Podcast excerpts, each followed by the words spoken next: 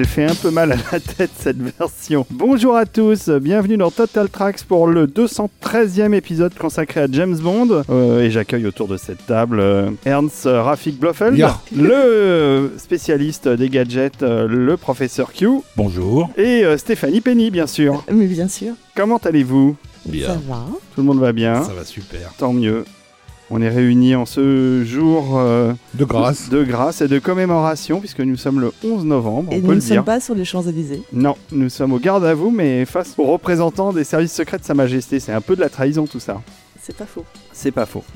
On va tout de suite remercier euh, nos contributeurs euh, qui continuent à, à être nombreux, à nous suivre. Que pouvez-vous en dire, professeur Desbrosses? Bah, qu'on les aime, que Ça, c'est voilà, vrai. que c'est important que vous soyez tous là. euh. On le dit à chaque fois, mais on ne se lasse pas de le dire. Mais non, on s'en- s'en lasse pas parce que sans vous, il n'y aurait pas d'émission, purement et simplement. Donc, euh, Exactement. voilà, ça c'est dit. Et ça continue à nous faire très plaisir les, voilà, les commentaires. les commentaires. Ouais, les, messages sont très très ouais, gentils. les retweets, euh, les, les messages sur la page euh, de Tipeee, euh, voilà. Vous avez de nombreuses manières d'entrer en contact avec nous, vu que nous avons tous euh, des comptes sur les réseaux sociaux, sauf euh, Stéphanie qui garde le secret. Le mystère. le mystère. Mais c'est vrai. normal. C'est normal. Dans, dans- dans ces métiers à risque que sont l'espionnage, il faut savoir garder une part de mystère. Ah oui, sinon on meurt. Exactement. Alors moi, je suis Bon, bah, mort dix fois. Ça aussi, c'est dit. Eh bien, on va continuer euh, cette euh, très très longue saga euh, bondesque euh, en faisant un, un saut dans le temps. hein. Un bon, effectivement, puisqu'on a, on a presque 7 ans de- de- d'écart entre, entre deux films de la franchise, ce qui était euh, plutôt inédit depuis, euh, Totalement depuis ses inédit. débuts. Et, et donc, ce- cette longue euh, attente, euh, Rafik, elle est due à quoi? Alors déjà, elle est due à des, à des, à des problèmes qui n'ont rien à voir avec la, la production des films eux-mêmes, mais avec le studio qui les, euh, qui les soutient, qui est euh, à l'époque MGM UA pour euh, United Artists, qui va très mal, qui va se retrouver racheté par un- un- une boîte qui s'appelle Pathé Ent- Entertainment, qui n'a rien à voir avec le, le Pathé Gaumont français, dirigé par un, un individu que les amateurs des films de Scorsese aiment bien, qui s'appelle Giancarlo Paretti, qui nous mènera des années plus tard au scandale du Crédit Lyonnais. Enfin voilà, je laisse Ah à oui, ceux que ça. Intéresse euh, voilà, le soin d'aller vérifier un petit peu cette histoire abracadabrante euh, dont les médias n'ont jamais vraiment voulu nous donner tous les tenants et aboutissants, mais qui vaut bien un, un sacré film. Donc voilà, qui met la main sur ce studio et ça va être deux décennies de bordel pour MGM. Euh, Bond en- va en souffrir. Des années plus tard, euh, le, le Hobbit en souffrira aussi. Enfin, il va y avoir plein de, de problèmes avec, euh, avec ça. Le père fondateur, euh, enfin l'un des pères fondateurs de la, de la franchise euh, au cinéma euh, est plus tout jeune. Albert Broccoli, donc, est, Bah, les est- deux, d'ailleurs, sont- très sont fatigués, ouais, les Salzman aussi. Mais avant que, le- que, que ces problèmes de la MGM ne, ne vraiment ne deviennent un- un- un- impérieux, ils étaient déjà sur un film avec, euh, avec Timothy Dalton. À mon premier festival de Cannes, je me souviens qu'il y avait d'ailleurs une, une- une affiche devant le Carlton qui annonçait un futur Bond avec euh, Dalton après, donc un troisième bond avec après la Dalton. Stokey, voilà, qu'on n'a jamais vu, qui était déjà en phase de- d'écriture en fait, qui aurait dû se passer euh, en Chine, euh, avec une histoire de, de, de bombe nucléaire qui était détonnée, euh, de- qui explosait, je crois, en Angleterre. Bref, euh, on voulait créer une troisième guerre mondiale, voilà, donc euh, Bond s'en euh, dans le sud-est asiatique et tout ça et tout ça. Et puis, ben, comme on l'a dit dans la première émission, euh, la franchise Bond, elle est aussi très dépendante des rapports que les services secrets ont avec différentes puissances. Bon, il faut croire qu'au début des années 90, déjà, il fallait pas trop, trop taper sur la Chine. Et comme on était, on était à, la veille de la guerre du Golfe, ils se sont dit, bon, bah, finalement, on va déplacer ça chez les, chez les, chez les Rabzas, là, peut-être que ça va être plus drôle, même si on, on en avait déjà vu quelques-uns sur euh, The Living Daylights. D'après Timothy Dalton, on était déjà dans, dans une phase d'écriture. Il y avait déjà du casting pour de nouveaux réalisateurs, parce que John Glenn passait la main également. Roger Spottiswoode avait un temps été euh, envisagé. Euh, il, il réappara- réapparaîtra plus tard, pardon. Je crois même qu'il y avait John Landis qui avait été approché pour, Ah ouais, pour ça aurait été marrant. la main. Ça aurait été aussi marrant que le flic de Beverly Hills 3, je pense. Oui. C'est déjà ça. Mais, mais en tout cas, le, le vrai, la, vraie, la vraie raison pour laquelle il y a eu un tel gap, c'est c'est plus la raison des- de- du rachat du, du studio, en fait. Dont James Bond était euh, La licence phare. enfin voilà, Ouais, la licence bien phare. sûr. Voilà. Et puis entre-temps, en plus, euh, la, la- le contrat de Dalton est arrivé à terme, puisqu'il avait un contrat de 6 ans, donc de 87 à 93, euh, et il a finalement décidé que ça commençait à bien faire et qu'il allait faire autre chose. Et donc du coup, bah, ça laissait la place pour un nouvel acteur, qui allait être euh, Stéphanie. Pierce Brosnan. Enfin, Enfin Enfin, et euh, c'était pas gagné. hein. Non, bah non.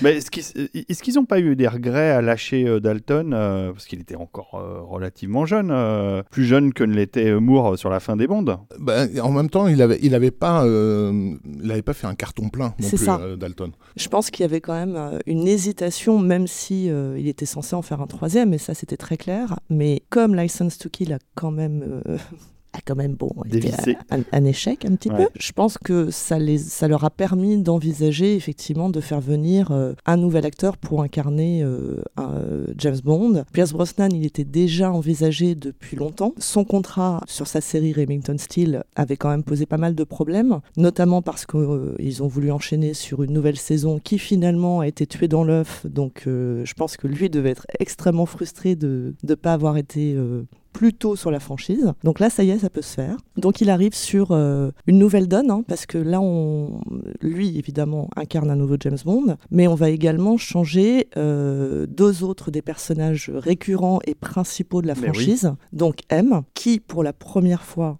euh, est une femme, et c'est assez important parce que GoldenEye, c'est une nouvelle donne à tout point de vue. Ah oui, à beaucoup de points de vue. ouais. Euh, notamment sur la place des femmes.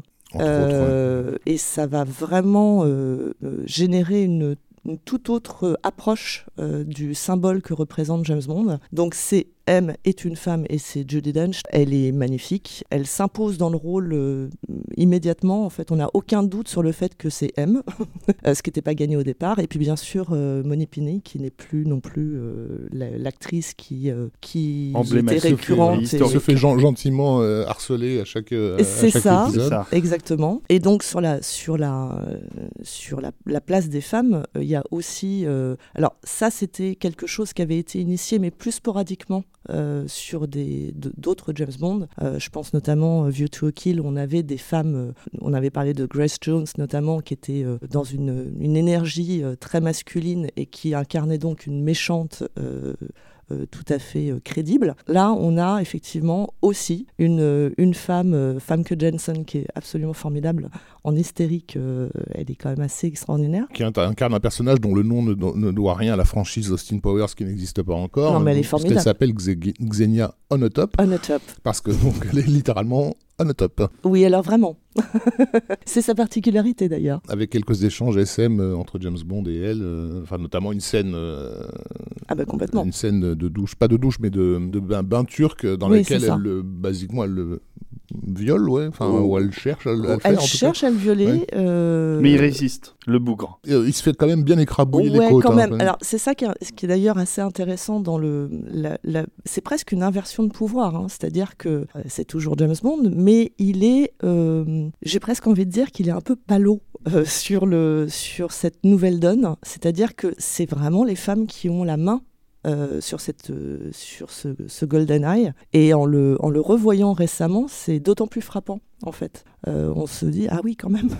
Oui, non, ça, ils font pas, ils font pas semblant. Mais en fait, il y, a- y y eu des, des éléments historiques qui ont aussi précipité un- une, une révision des fondamentaux du personnage euh, lorsque Barbara Broccoli reprend la main. Donc, bah, on l'a dit, les, les- les Timothy Dalton peinaient en fait à, à- à suivre le, le- le box-office parce qu'ils voyaient bien que Bond était une franchise vieillissante. Et, et en- entre-temps, donc, il y a eu la chute du mur de Berlin, donc le bloc de l'Est s'écroule, et le bloc de l'Est, il, est- il définissait le personnage de Bond. Bond, il, est, il a passé tout- 20 ans à, à se battre contre, contre ses ennemis les, les- les Russes, et tout d'un coup, il n'existe plus. Et ça, c'est quelque chose que le, le scénariste Michael France a vraiment euh, pris en, en compte. hein. Michael France, il- avant 93, il avait vendu son script euh, Cliffhanger, qui va donner euh, le, le film Que de. Rennie Harlin avec Sylvester Stallone, qui d'ailleurs, par moment, dans lequel il y a quelques séquences qui pourraient tout à fait se retrouver dans un James Bond, hein, Ouais, notamment le, le braquage d'avion en, en avion. Mhm. Et donc, lui, euh, lui vraiment, c'est lui qui va tirer le, le- le récit vers euh, ça, vers la chute de- du bloc de l'Est. Et ce que ça signifie pour Bond et la réorganisation des services secrets britanniques, etc. etc. Ouais.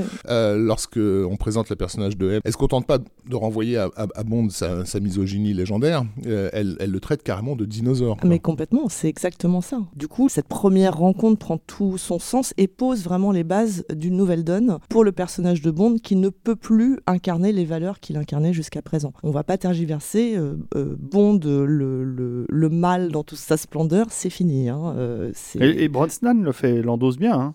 C'est marrant parce qu'il avait euh, ce rôle de mal alpha euh, incontesté, incontestable euh, dans la série Remington Steele qu'il avait avant, mais qui, était, qui datait des années 80. Donc, oui, donc gentil quand même. Voilà.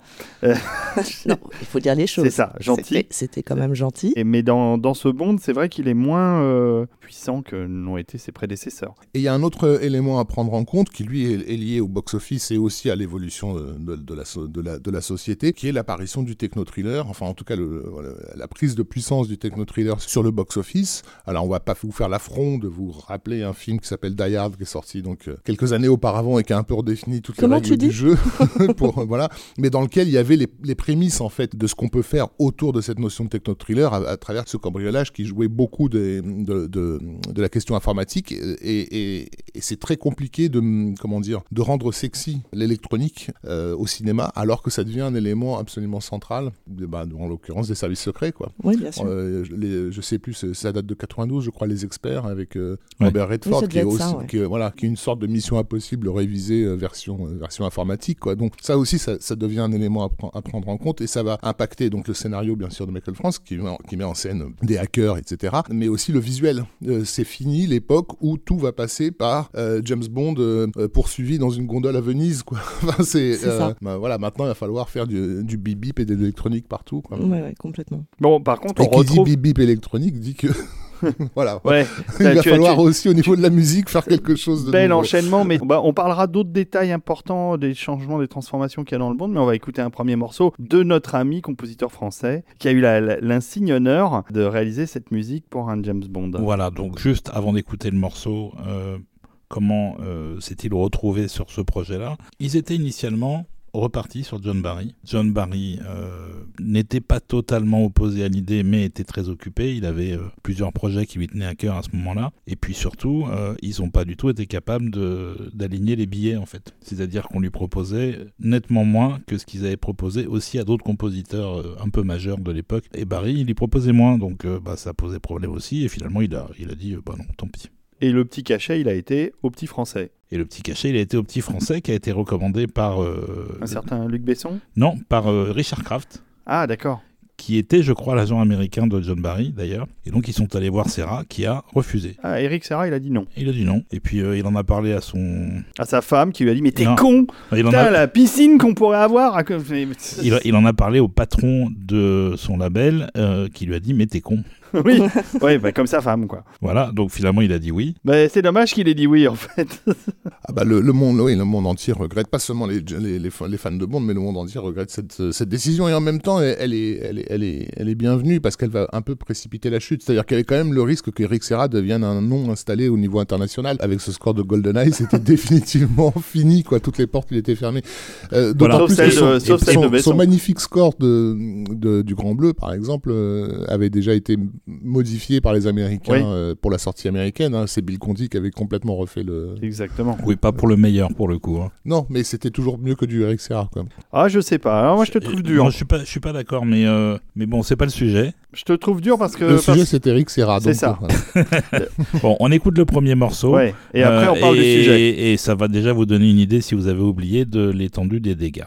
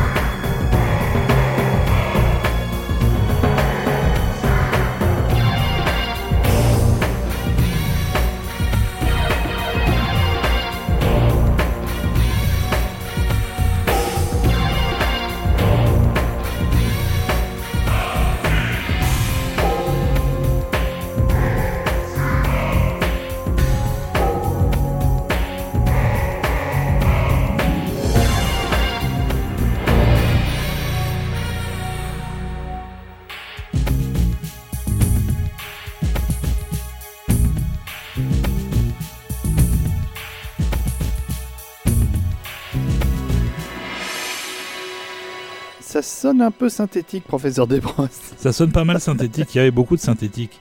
Euh, Ça sonne surtout très Luc Besson, non? C'est- Bah ouais. bah, Serra s'était persuadé, euh, l'avait peut-être été par d'autres gens aussi, que euh, la musique euh, qu'on attendait de lui était une musique qui ressemblait à ce qu'il faisait pour euh, Luc Besson. Eh Bah, oui. c'est- c'est- Et d'ailleurs- et c'est d'ailleurs- peut-être ce qu'on lui a demandé, hein, ça Tout se le, trouve. tout le film était thème traqué avec la musique de Léon. Ouais, bah, c'est pas surprenant. Donc, euh, donc il était un peu conforté dans son idée. Donc il a fait du Serra sans se préoccuper de tout ce qui était antérieur, tout ce qui était historique, tout ce qui était euh, John Barry essentiellement. Rien à foutre. Je fais mon truc et bah, c'est ce qu'il a fait avec ce, ce morceau qu'on vient d'écouter qui s'appelle euh, GoldenEye Ouverture. Voilà, et ça donne le ton pour le reste du, du score et ça va poser problème par la suite. On avait fait le même reproche à Michael Kamen sur euh, le James Bond d'avant en disant ça sonne trop Michael Kamen et pas assez Bond entre guillemets.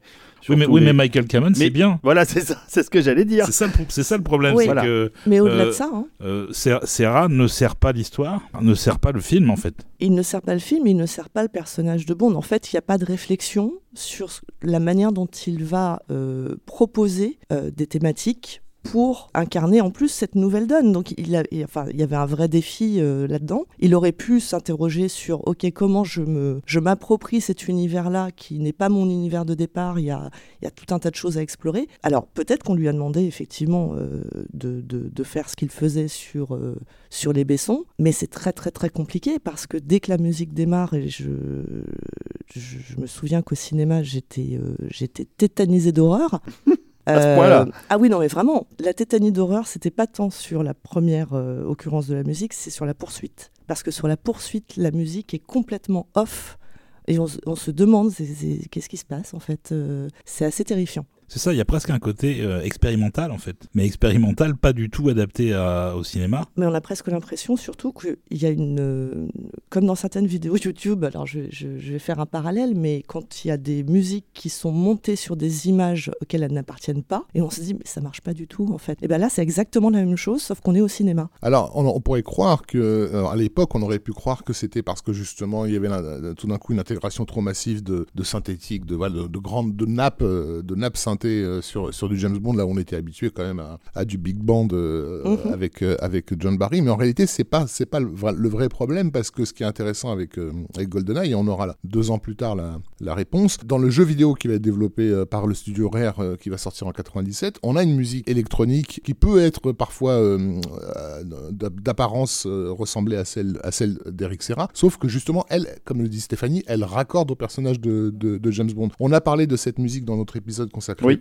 au jeu vidéo. au jeu vidéo, voilà, composé par euh, Grant euh, Kirkhope et Graham euh, Norgate. Et on a, on a passé quelques morceaux pour vraiment montrer à quel point euh, électronique plus euh, délire sûr. bondien peuvent, peuvent fonctionner. euh, Je crois même qu'à l'époque, on avait dit qu'on aurait préféré avoir cette musique-là dans le film Sur le film, ouais, tout à fait. Mm, que tout à sur fait. le jeu vidéo. Donc c'est c'est vraiment qu'elle est mal pensée et mal foutue quoi. C'est il y a ça. pas de et je crois d'ailleurs qu'à l'époque euh, le, le, le magazine qui était pas c'est un magazine professionnel enfin fait par des professionnels mais qui était plutôt un fanzine qui était euh, Film Score Monthly consacré euh, exclusivement à la musique de film avait euh, l'avait nommé pire musique de film des années 90. Voilà, c'était alors on, là on parle de mecs qui ont tout écouté de la musique de film de, cette de cette décennie, ils ont pas trouvé autre chose que GoldenEye à considérer que c'était voilà Voilà, et donc, et donc initialement, la prod, donc Barbara Broccoli, Michael J. Wilson et compagnie, étaient très contents d'avoir Serra, étaient plutôt contents de ce qu'il avait euh, fait écouter, de, de, de ce qu'il avait fait, c'est-à-dire les dix premières minutes du film. Ils lui ont dit, vas-y, euh, fais ton truc. Et puis, rapidement, il s'est avéré que c'était problématique de plus en plus, euh, jusqu'au moment de la, la scène de poursuite en tank à Saint-Pétersbourg. Et donc, euh, et donc bah,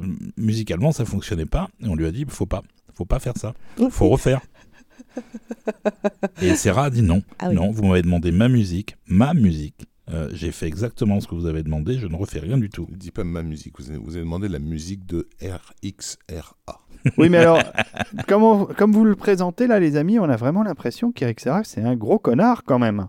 Non, je pense que c'est un mec, et il, il- il s'en est euh, plus ou moins excusé après. Ah bon, alors il a, il a, Euh, il a reconnu qu'il avait fauté. Bien des années après, il a dit qu'il aurait dû être plus Bond et moins enfermé dans son truc à lui, en fait. Euh, mais bon, ça, ça ne l'excuse pas et ça ne fait pas qu'on lui pardonne pour ce qu'il a fait sur le film, parce que ça y est toujours, malheureusement. Euh, sauf sur la scène de tank. Ce qui se passait, c'est que quand il avait besoin d'autre chose que de tout l'électronique qui constitue l'essentiel de ses compositions, qu'il avait besoin d'un peu de cordes ou d'une harpe ou d'un soliste quelconque, il envoyait les morceaux à John Altman qui orchestrait et qui dirigeait, qui enregistrait ensuite. alors il y en a pas énormément dans le film, il y en a un petit peu. On finira d'ailleurs sur un morceau plus orchestral. Mais ce qui s'est passé sur la scène du tank de Saint-Pétersbourg, c'est que la prod a demandé directement à John Altman de faire la musique en remplacement de, de Serra. Altman était évidemment très mal à l'aise puisqu'il travaillait pour Serra au départ. Et il avait déjà travaillé avec lui puisqu'il avait déjà orchestré Léon et Atlantis avant. Mais Serra lui a dit ok vas-y. Et il a fait un morceau qui est celui qu'on va écouter maintenant.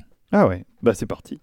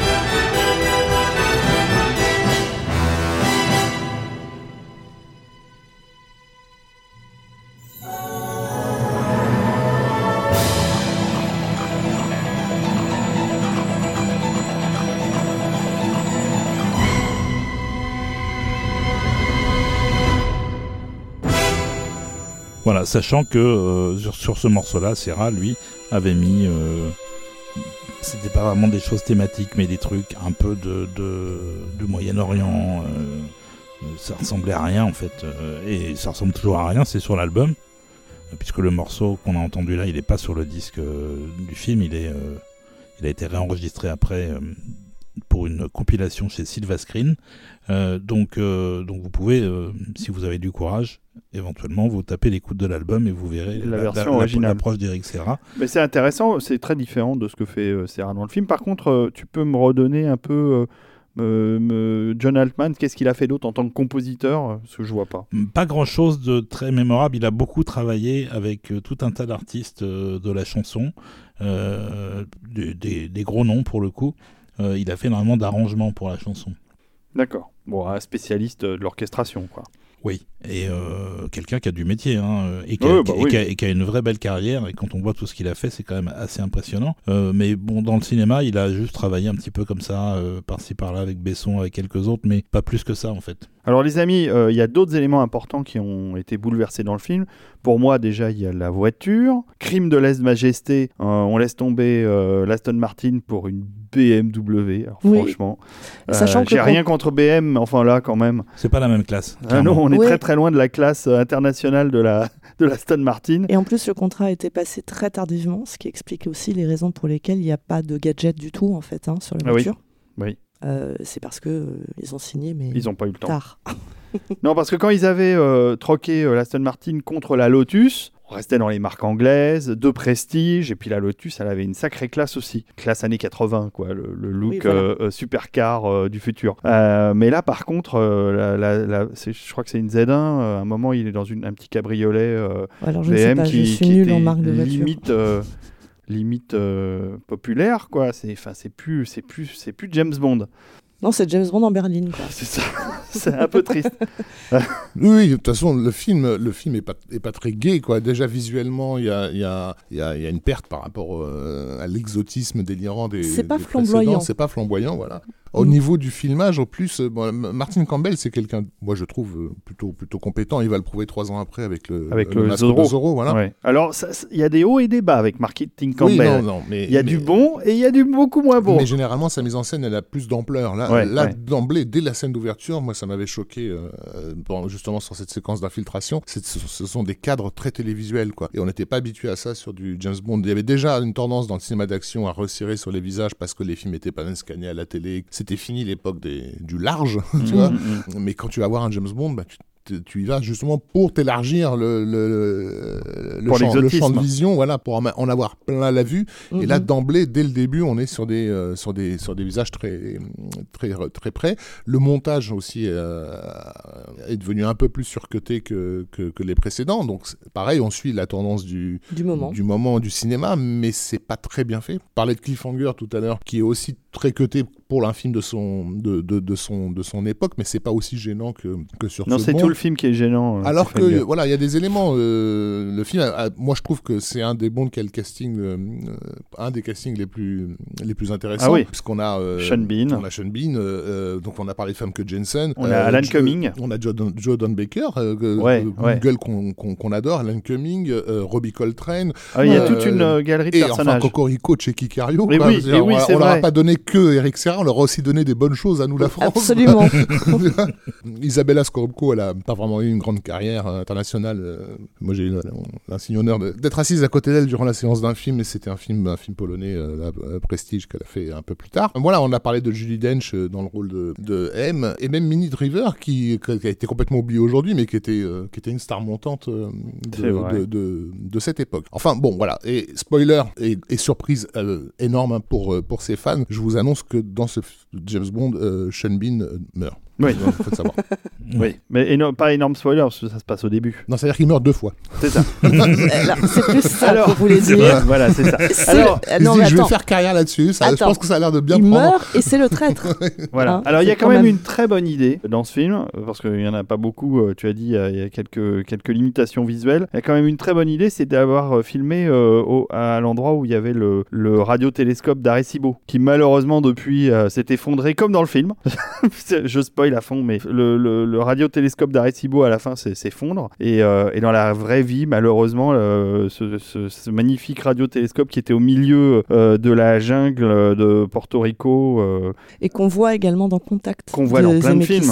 Oui, mais Contact c'était justifié puisque c'est un... Mais là, c'était un emploi original, quoi. C'était Mhm. bien vu d'avoir euh, utilisé cette structure complètement délirante au milieu de la jungle. C'était chouette, mais. Il y avait un autre décor intéressant, mais qui, donne lieu à une, à une scène que moi, personnellement, à l'époque, j'ai détesté, justement, parce qu'elle elle amenait un, caractère autoréflexif à cette franchise. Et moi, personnellement, ça me plaisait pas. C'est une des raisons pour lesquelles je déteste aussi tous les bonds qui suivent, parce qu'ils Mhm. passent leur temps à faire référence à ce qu'ils sont en tant que, en tant que franchise. Euh, C'est une scène où Bond euh, traverse le cimetière des statues de Lénine. euh, ah oui, voilà oui, oui. qui se veut à un moment donné, de, un, moment de, comment on appelle ça, de, de recueillement pour ce Mhm. personnage qui assiste finalement à la, à la, à la mort définitive de son, de son principal ennemi. Mais c'était tellement une façon de, de faire du coup au spectateur, dire, t'as vu, t'as vu, on a compris, hein, le bloc de l'Est il s'est écroulé, alors maintenant ça veut dire James Bond, et c'est plus exactement qui qu'il est en fait. Ça, euh, voilà. Mais le décor est joli.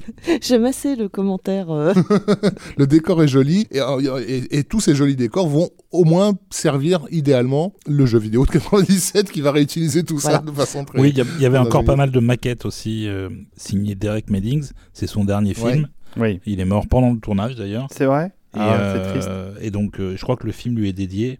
Grand, euh, grand spécialiste des effets Grand spéciaux anglais. Et des maquettes, effectivement. maquettes. Voilà, et il reste pas mal de choses de ce qu'il a fait, puisque à l'époque, on n'avait pas encore suffisamment de, de puissance en termes de calcul de, de synthèse pour faire tous les décors en. Oui, c'était En- vraiment en tout le factice. début. hein, le- C'était le début. Et est-ce que vous vous souvenez du titre québécois? De GoldenEye Ouais. Non. L'œil de feu. c'est joli. hein. Ah oui. C'est joli. Alors pourquoi ça s'appelle GoldenEye d'ailleurs? Alors je vous fais pas la, la raison du, du script, c'est un outil de contrôle euh, Oui, oui, c'est de- un, de- de- c'est un bidule électronique. de satellite, voilà. Non, c'est que c'était le nom de la, la La villa maison. de, Mm. de, de Ian Fleming, puisque rien ne s'appelle GoldenEye dans les bandes de Fleming. Ouais. Euh, par contre, sa maison euh, aux Caraïbes s'appelait GoldenEye et du coup ils se sont inspirés de ça. Oh, Tout est bon. hein. On recycle tout. hein. Voilà. Tout est bon dans le cochon, comme on dit. Alors, euh, Alors, on a on- encore un morceau. On, va, on, va, on terminer avec un morceau qui est plus écoutable. C'est ça. puisqu'on a même des instruments live. C'est le morceau final, un peu romantique, qui s'appelle euh, Forever James, je crois. Forever James, c'est ça. Ça. Euh, sachant que entre temps ça, ça s'était mal passé avec Serra, que Martin Campbell par la suite a d'ailleurs euh, lourdement insisté sur le fait que euh, ça avait posé un problème sur tout le film, que c'était devenu compliqué de travailler avec Serra, qui euh, au final euh, a livré son score et s'est cassé euh, en disant démerdez-vous si ça vous plaît pas, tant pis c'est comme ça. Bien évidemment, euh, il était à peu près assuré déjà à ce moment-là qu'il allait pas revenir. Euh, on va bientôt Pour- parler du- de, son remplaçant pour le meilleur. Euh, et en attendant, on écoute ce Forever James qui clôt, je pense, la discussion sur GoldenEye.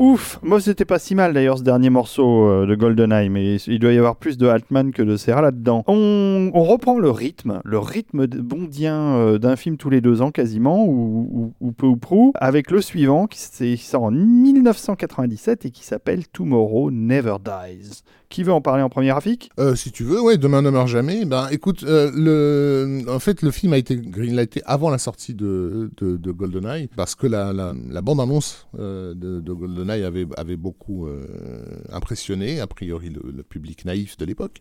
Euh, et le film, le- une fois le film sorti, ça, a- ben, ça, ça a réellement re- Ça a été un relancé carton, le- le- la, la franchise, Ouais, puisque c'était le plus gros, euh, le plus gros succès d'un film Bond depuis Moonraker qui, qui, à l'époque était un gros gros morceau quand même. Donc ils avaient retrouvé la, la santé, la patate, ça a validé, on va dire, un petit peu toute la, la politique de, de Barbara Broccoli et donné clairement une indication sur la, sur la marche à, à suivre, donc celle dont on a déjà parlé par rapport à- au fait de retirer progressivement à Bond de tous ses fondamentaux.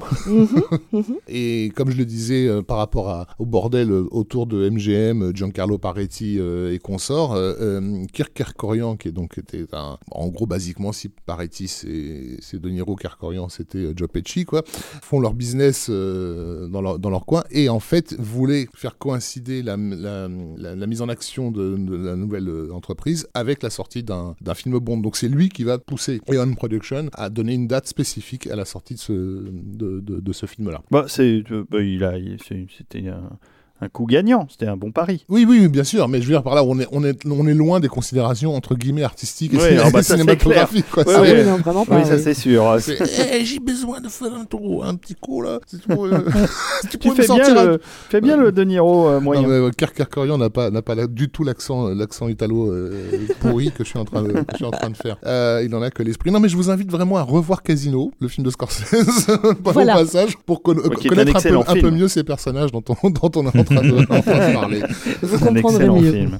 Euh, donc le film sort en 97, il est réalisé enfin, euh, je dirais, par Roger Spottiswoode, puisqu'il a été euh, pressenti déjà euh, euh, sur le précédent. Oui, et, euh, et d'ailleurs, on, peut comme raisonnablement se demander quelle marge de manœuvre ils peuvent avoir, parce que Roger Spottiswoode, comme, comme Martin Campbell, c'est pas forcément un mauvais, qui est capable du pire et du meilleur. ça- C'est voilà. quand même le réalisateur de Turner and Hooch, et moi j'ai beaucoup de respect. pour- J'allais dire, voilà, j'allais dire, ça va de Under Fire, excellent, Oui, à ça. Arrête où ma mère va tirer. Donc c'est vrai que bon, c'est un peu à pile ou face quoi avec, avec, avec lui. Mais sur euh, sur euh, sur une franchise comme Bond, moi j'ai l'impression que Tomorrow Never Dies finalement visuellement et, et rythmiquement, on n'est pas très très éloigné de de GoldenEye et parfois même avec des manquements euh, terribles. Moi je sais que le- à l'époque, ce qui m'a le plus choqué par rapport à ce film, c'est que ils ont intégré au casting Michel Yeo, Mhm. qui était une star d'action absolument époustouflante, qui qui, qui est toujours époustouflante, même à 60 ans.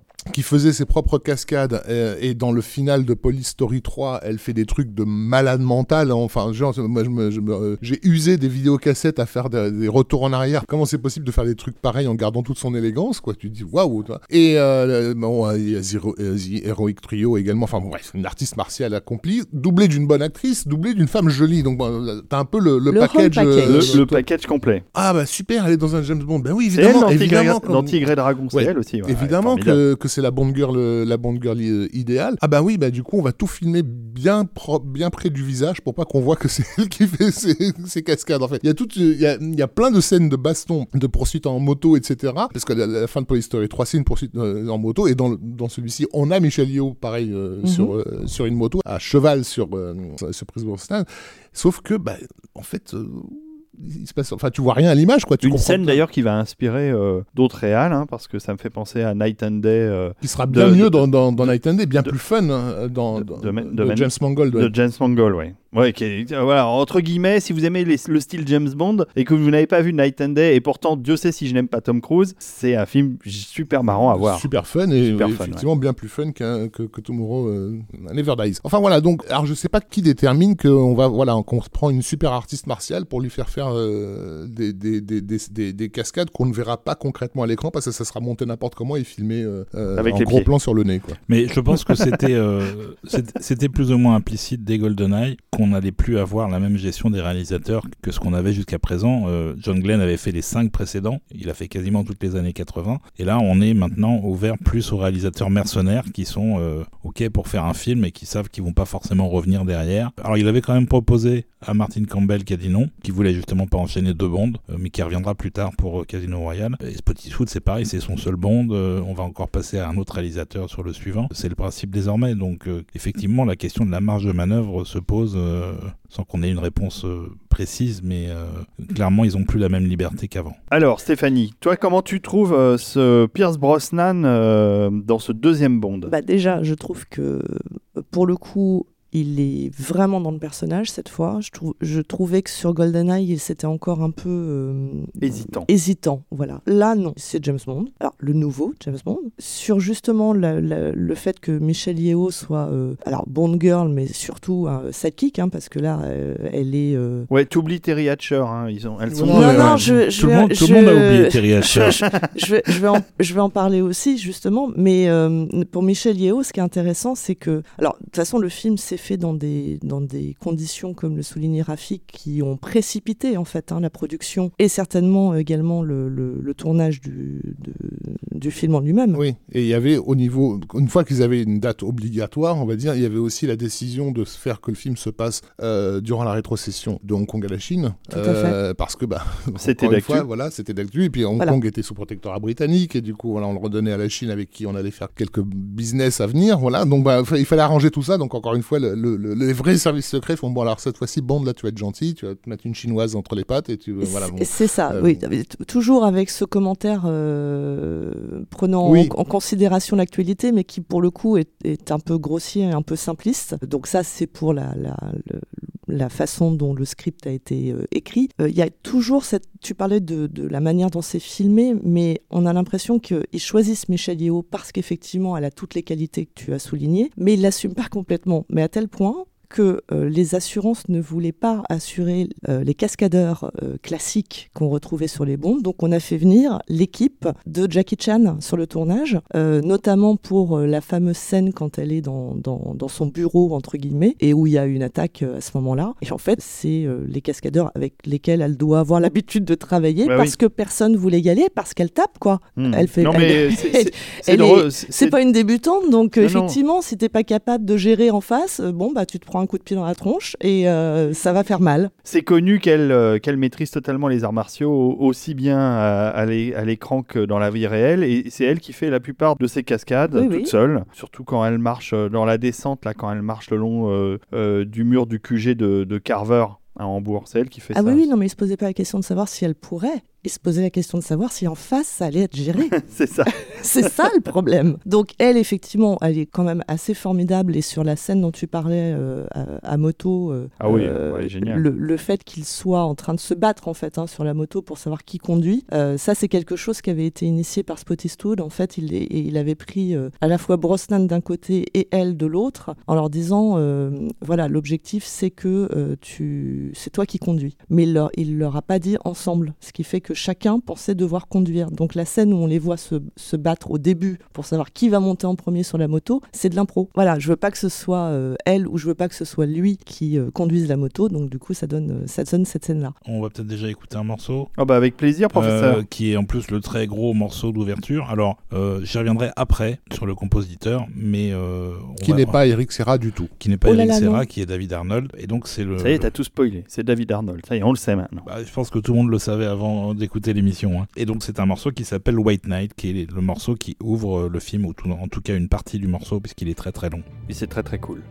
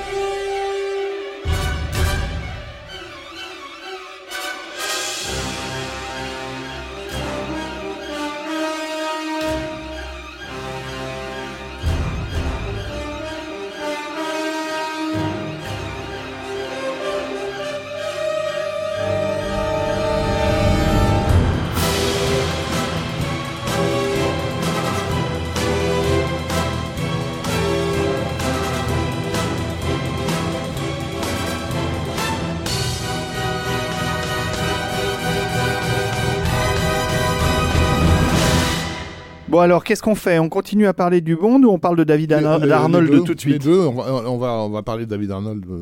Parce que là, ça pète. hein. Là, c'est beau. Là, c'est du, c'est du grand, c'est du bon. Alors moi, je suis un fan incontestable, euh, total groupie de David Arnold. Je le suis sur les réseaux sociaux. D'ailleurs, il est très marrant sur euh, Twitter. Il tweet des trucs, c'est n'importe quoi. drôle. Il est drôle. Il est drôle. Il a l'air un peu barré d'ailleurs comme garçon. Oui aussi, c'est ce qui le rend drôle. C'est ce qui le rend drôle. Et franchement, euh, bah, moi, je l'ai découvert grâce à mon ami Teuton euh, Roland, Roland Emmerich, Emmerich. euh, qui est, pour lequel il a fait quand même trois des plus beaux scores de ma vie. Des années 90 du moins, mais en tout cas, oui, non, c'est vrai qu'à l'époque, ils nous régalaient sur les, les Independence Day et autres Stargate, euh, voire même Godzilla. Oh, c'est magnifique. Mais surtout, comme on l'a on a, on évoqué dans l'épisode 2, 2, je crois, euh, son amour, euh, enfin son désir de devenir compositeur s'est révélé en, en regardant euh, l'ouverture de On ne vit que deux fois. Donc il était conditionné depuis sa, son enfance par, par l'idée de faire un James Bond. Et effectivement, à l'époque où on était en train de subir euh, le GoldenEye d'Eric Serra, chez les beaufophiles, on se demandait mais pourquoi ces couillons d'anglais ne font pas appel à David Arnold qu'ils ont, qu'ils ont Qui sous la anglais. main, quoi, et qui est anglais, quoi, Oui. et qui à l'époque est en train de cartonner aux États-Unis avec, euh, avec, Roland Emmerich. Et donc, alors initialement, ils sont allés voir John Barry.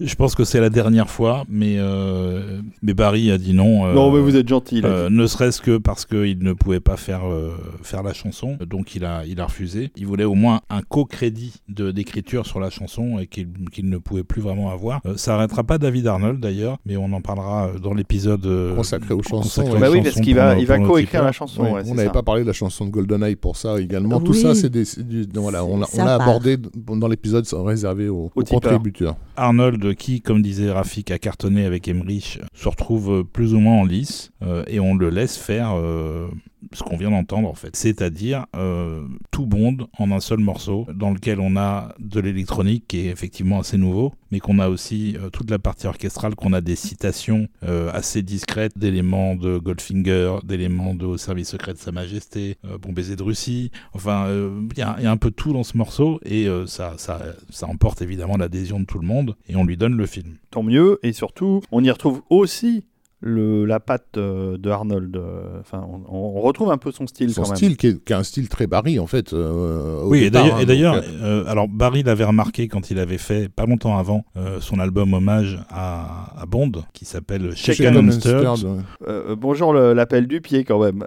Bah oui, le mec, il, il, a- il bosse avec, euh, avec des groupes anglais, enfin, il fait des arrangements, etc. Donc il est déjà un peu sur la scène pop, un peu euh, Il Arnold. est, il est, il est tout un, petit, un petit peu partout en fait. Voilà. Et donc, bah, du coup, il a, il a moyen de faire un petit album dans lequel il ramène des copains de Left Field, euh, Pulp, euh, Pro- Proplerheads, euh, Iggy Pop euh, et compagnie, je crois. Si Et vous bah- aimez les chansons de Bond, mais je crois qu'on en a déjà parlé de Chicken and Stirred, c'est un album incroyable. hein. C'est vraiment très très bien. hein. Alors, petite anecdote? Bah oui, bien sûr. Euh, L'album Shaken and, and- and Stirred, lorsqu'il est, lorsqu'il est sorti, en fait, euh, était classé dans Variété Internationale. Et euh, dans les rayons de Variété Internationale, il connaissait pas David Arnold, il s'en foutait royalement.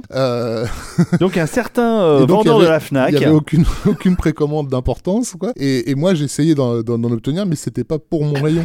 Donc, euh, un pur problème de référence, quoi. Ouais, ouais. Et donc, je faisais chier l'éditeur pour qu'il me file, euh, il me file des disques, mais comme ils étaient en rupture systématique de, de, de stock, ils m'enfilaient à chaque fois qu'une petite boîte, en fait. Et donc, j'allais voler ceux de, de rayon variété internationale pour fournir dans mon rayon, où moi, pour le coup, j'en vendais, j'en vendais plein, parce que les, les fans de musique de film euh, Connaissaient euh, David connaissaient. Ah mais j'ai acheté l'album à l'époque, peut-être Voilà. sur tes conseils d'ailleurs, c'est Et, possible. et- et c'est la seule fois de ma vie où j'ai où j'ai assisté, euh, alors ça, ça, ça doit arriver souvent ce genre de, de truc et c'est- c'est triste, à un succès euh, empêché. C'est-à-dire que l'album cartonnait, mais l'éditeur n'avait pas envie de s'emmerder à refaire euh, le marketing, le machin, le truc pour suivre en fait le, euh, mouvement. Donc en fait ils, étaient tout à fait ok avec l'idée que, je crois que c'était le mercredi, les magasins étaient fournis. À mercredi midi, il y en avait- plus de disques et il fallait attendre le mercredi suivant pour qu'ils en refournissent. Mais c'est un album qui aurait pu vraiment cartonner, qui a pas du tout été aidé.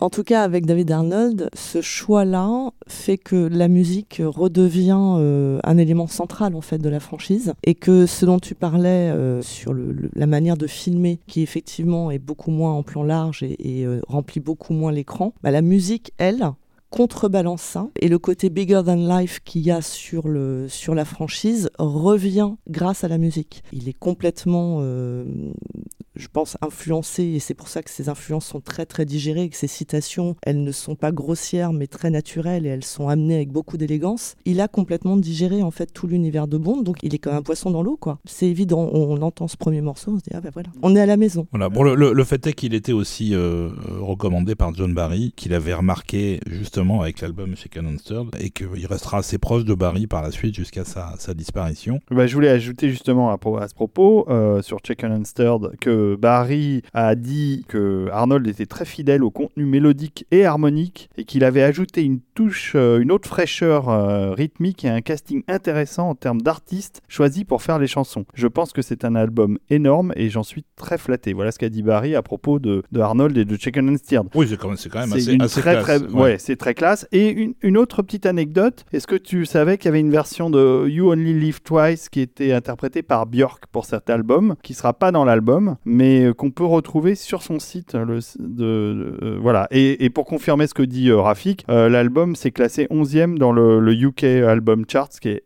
énorme quand même pour un truc de reprise, euh, avec deux chansons qui furent euh, euh, celles de Honor Majesty's Secret Service, qui fut respectivement 7e, et Diamonds Are Forever, 39e dans le classement des singles. Donc voilà, un album qui va marquer son moment. Oui, oui, clairement. Et Arnold va aussi marquer clairement le film, puisque après cette intro euh, qu'on a écoutée, euh, qui est un peu encore un peu traditionnelle, il va vraiment faire rentrer la modernité dans le scoring de, Bond, sans pour autant laisser jamais de côté euh, ni le mélodique, ni l'harmonique, ni tout ce qui fait le style de Bond, les, cuivres, enfin tout ce qui est là depuis le début et que John Barry a apporté à la franchise. Lui continue de, de, porter ces couleurs-là, mais avec quelque chose d'un peu plus contemporain. Et d'ailleurs pour le deuxième morceau qu'on va écouter, il se fait, il se fait aider. Donc ce qui s'appelle Backseat Driver et qui correspond à une poursuite euh, en voiture où Bond est en train de télécommander sa voiture c'est une bonne scène. Ça y est, enfin la BMW commence à avoir des gadgets. Hein. C'est une bonne scène. Et donc, euh, au-delà de la musique euh, purement orchestrale, tout le reste, tout ce qui est percussion électronique, est programmé par euh, Alex Gifford des Propellerheads, avec qui justement il a fait la version de Service Secret de Sa Majesté sur l'album chez Third. Donc il y a, y a, aussi une continuité, même dans ces collaborations. Et on va écouter le morceau maintenant, et puis vous nous direz après ce que vous en pensez.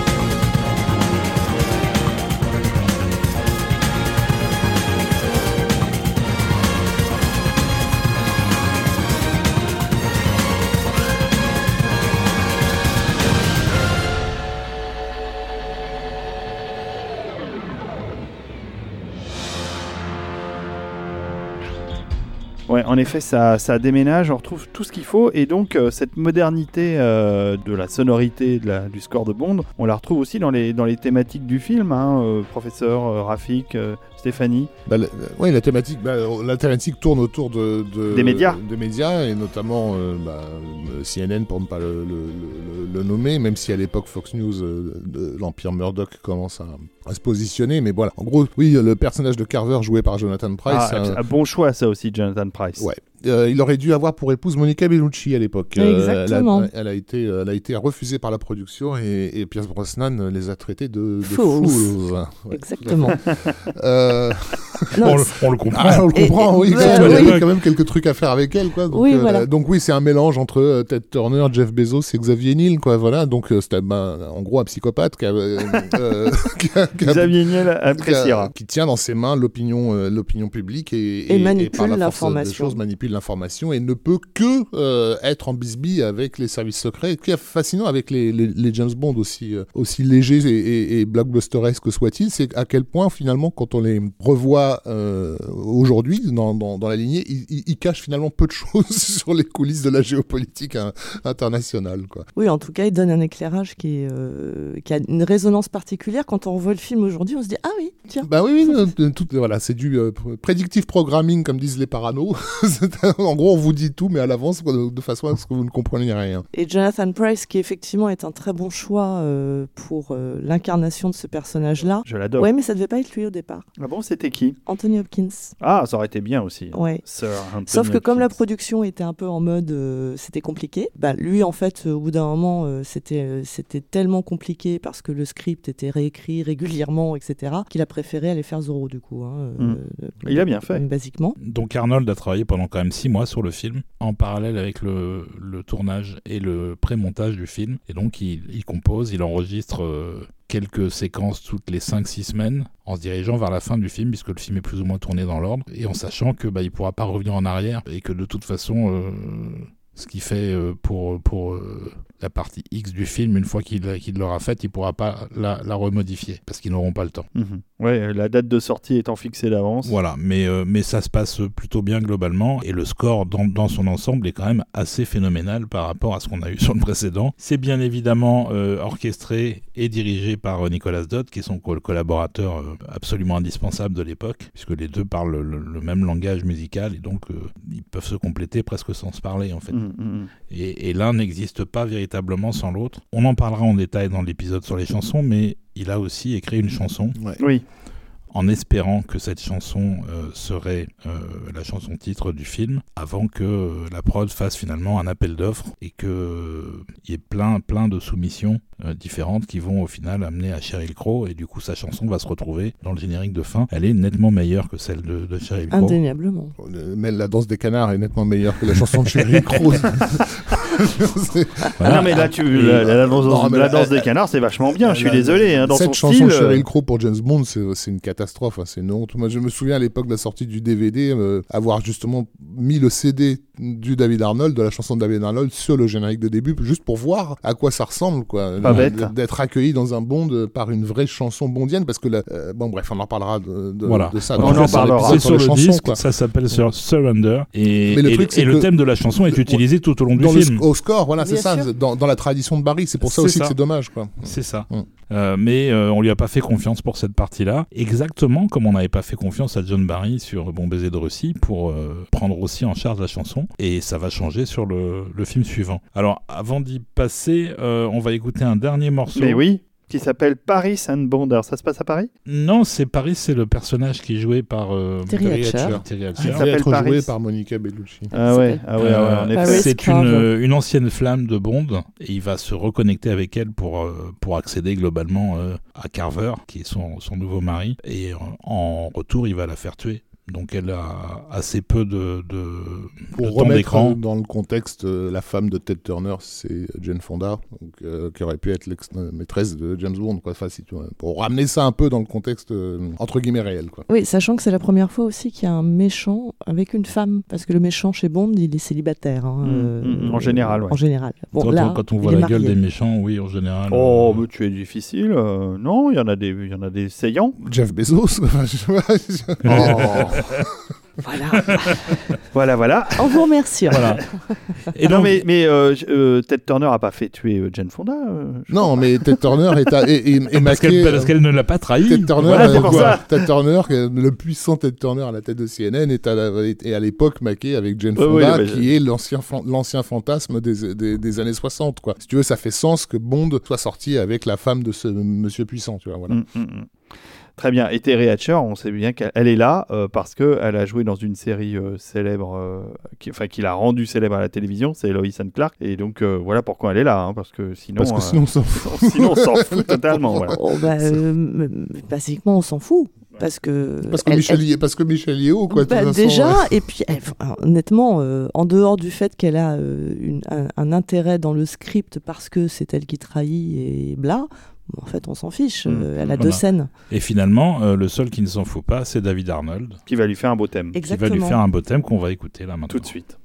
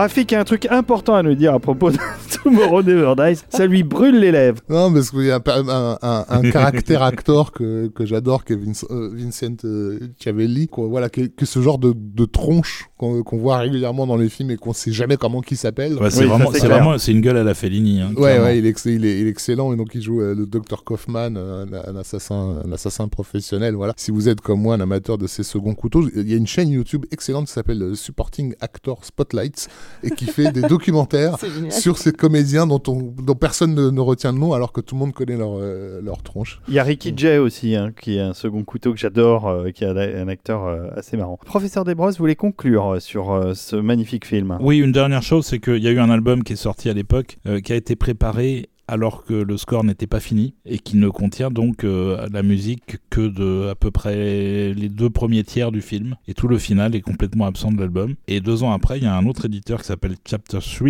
qui va euh, rééditer l'album sans les chansons et avec des morceaux de score en plus pour euh, pour faire plus ou moins une intégrale si on si on combine les deux disques. Donc, donc il faut les deux disques pour avoir la totale. c'est ça C'est quand même une bonne chose. Deux ans plus tard, euh, puisque c'est tous les deux ans, là c'est pareil, est-ce que la, date avait été fixée à l'avance, euh, monsieur Jumi Euh, non, cette fois-ci non. Là, on était dans le cas de, de Tomorrow Never Dies avec un, comment dire, le big, big, big boss euh, qui, en, bon, entre temps, a sauté.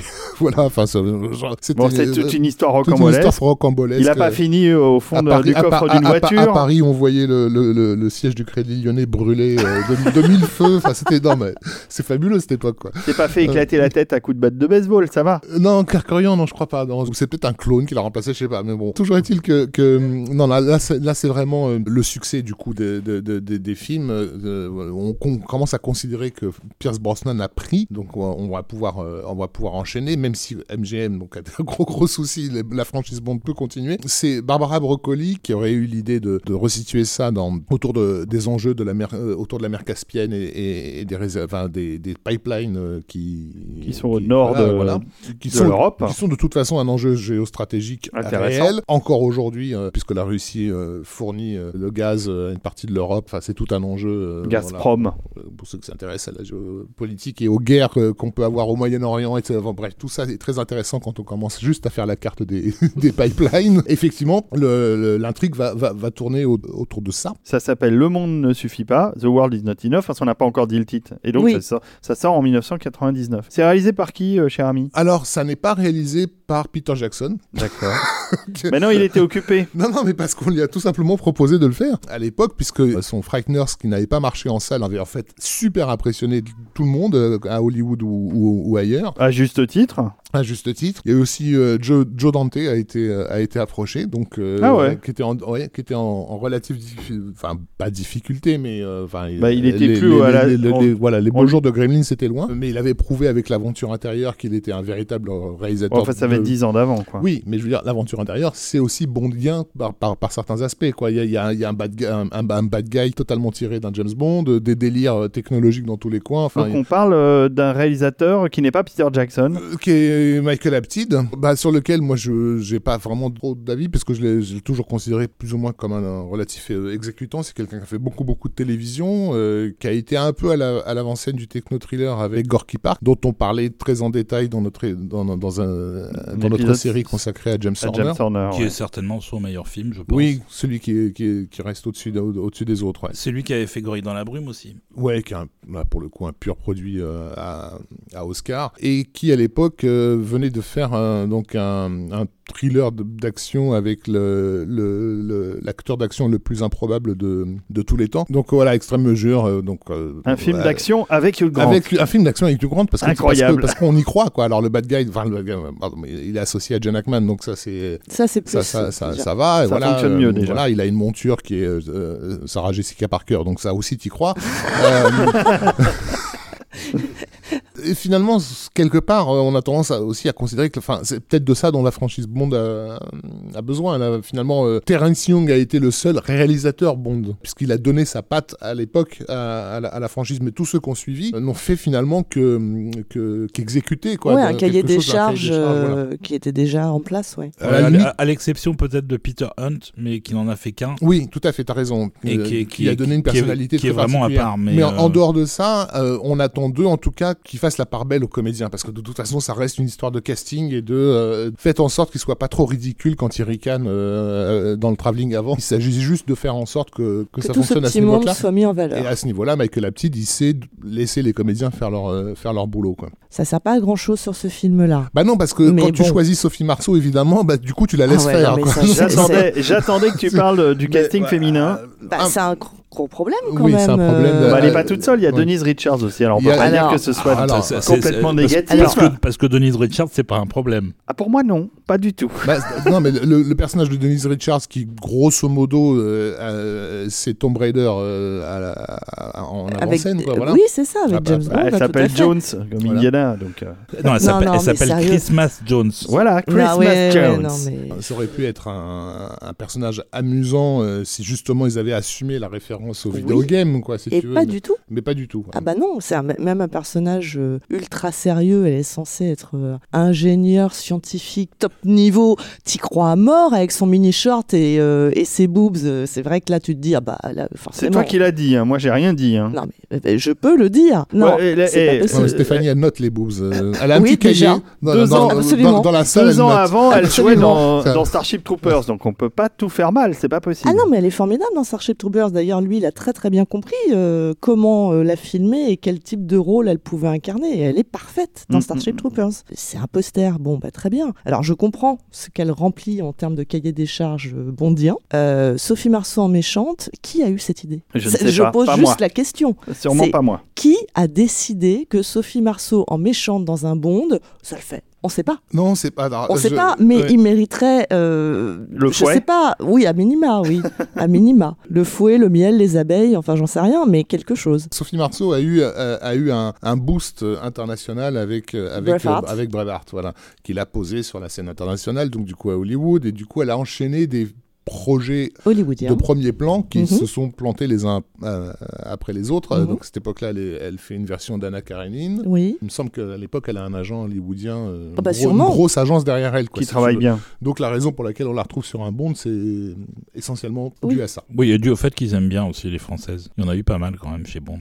Non, mais ma question n'était pas de savoir est-ce que Sophie Marceau française, euh, c'est un bug dans les James Bond. C'est pas le problème. Le problème, c'est qu'elle n'est pas crédible en, en méchante. Mais cela dit, euh, Robert Carlyle, qui est un excellent acteur par ailleurs, qui a un peu disparu aujourd'hui, je ne mm, sais pas vraiment pourquoi, qui était euh, très remarqué à l'époque, euh, après avoir débuté chez, euh, chez Danny Boyle dans euh, Trainspotting.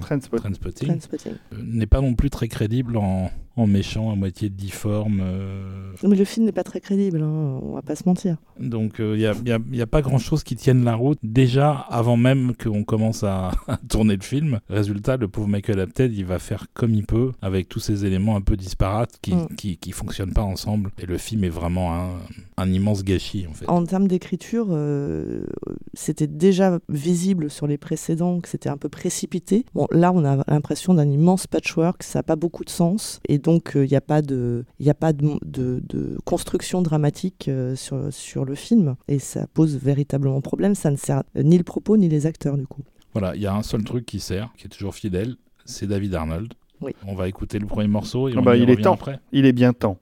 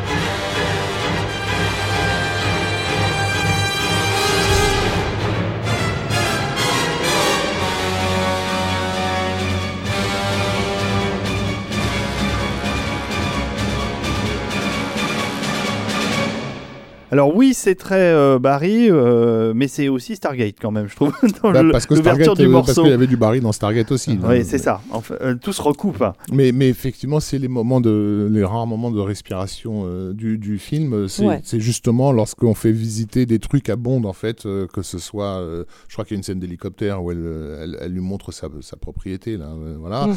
Euh, on- donc la scène de ski euh, qu'on vient d'écouter là, euh, la découverte à Istanbul, enfin d'Istanbul. Dès qu'il s'agit de nous placer l'endroit où ça se passe Mm. et qu'on laisse un peu de- d'espace à Arnold pour justement nous. Et en fait, c'est lui qui tire vers ce qu'a été l'ancienne franchise James Bond. Ah, complètement. Qui n'est plus du tout le. Et il le- arrive à créer quelque chose, euh, alors même que, encore une fois, le film est totalement bancal. Lui, il est au rendez-vous et il délivre, quoi. Il est aussi plus axé sur l'électronique que sur le précédent. Euh, il va aller vraiment euh, à fond dans ce sens-là, mais sans jamais laisser de côté l'orchestre, puisque ça fait partie intégrante de Bond et, euh, et on peut pas faire ça en fait. Ils ont bien profité dans le prologue euh, de la construction du dôme du millénaire. C'était une bonne idée euh, de se servir de ce lieu à, Londres euh, avec ce- cet endroit. C'était assez sympa et la poursuite en, je trouve que la poursuite sur la Tamise est, est chouette. C'est une bonne scène d'ouverture. Ouais, en fait, il y avait un- quand même un aspect un peu de déjà vu euh, Ah ben à, oui. à, à l'époque, ce qui est un, un peu inévitable avec les bombes, mais justement, enfin, on euh, trouve trouve un, un nouveau truc quoi. Un- euh, au lieu d'un- de, de ce genre de bateau, un gadget euh, inédit que personne connaît. Enfin voilà. Donc il y a, il y a rien, il y a rien dans le film qui fasse faire un ah. Tiens, c'est nouveau. Tiens, c'est voilà. Non. c'est ça. Non, c'est clair. C'est pas. la dernière apparition de Desmond Llewellyn dans le rôle de Q, Qui passe la main. Qui passe la main à euh, John Cleese. Ouais, tout à fait. C'est pas, c'était pas une très bonne idée tout ça. Ça aurait pu, euh, enfin, euh, bon, euh, Ça aurait pu. Les scènes avec Q ont toujours été euh, à, à caractère humoristique, donc faire appel à un des meilleurs com- comédiens britanniques, euh, enfin, il n'y a pas de, Mais ça de fonctionne pas. contre-indication, mais ça fonctionne pas, non. Non, c'est un peu, c'est un Bah, peu c'est triste. pareil. Encore un problème d'écriture, je pense. Oui, oui, c'est un peu triste, d'autant qu'en plus, il était, euh, il était prévu sur le, le film suivant. hein, euh, donc, ils étaient censés introduire celui qui allait prendre la suite, mais il, était censé être encore là. Sur le film suivant, évidemment, il ne pourra pas, puisqu'il meurt dans un accident de, de voiture euh, peu après. Donc, euh, c'est donc son dernier film. C'est triste. C'est très triste. Et, et c'était un acteur euh, magnifique. Vraiment, il avait une présence pour ses petits rôles, euh, ses ses rôles secondaires. Voilà, tout ce qui faisait le charme de, de- de cette euh, franchise, ça tient dans ses personnages. Et c'est vrai que Q est en- en- était vraiment incroyable. Bah, c'est celui qui en a fait le plus, Hum, hum, clairement. puisqu'il arrive dans Bon baiser de Russie et il est dans tous les bonds officiels jusqu'à euh, celui dont on parle là aujourd'hui. Donc euh, c'est- quand même assez impressionnant comme carrière. Ouais, non, c'est c'est super.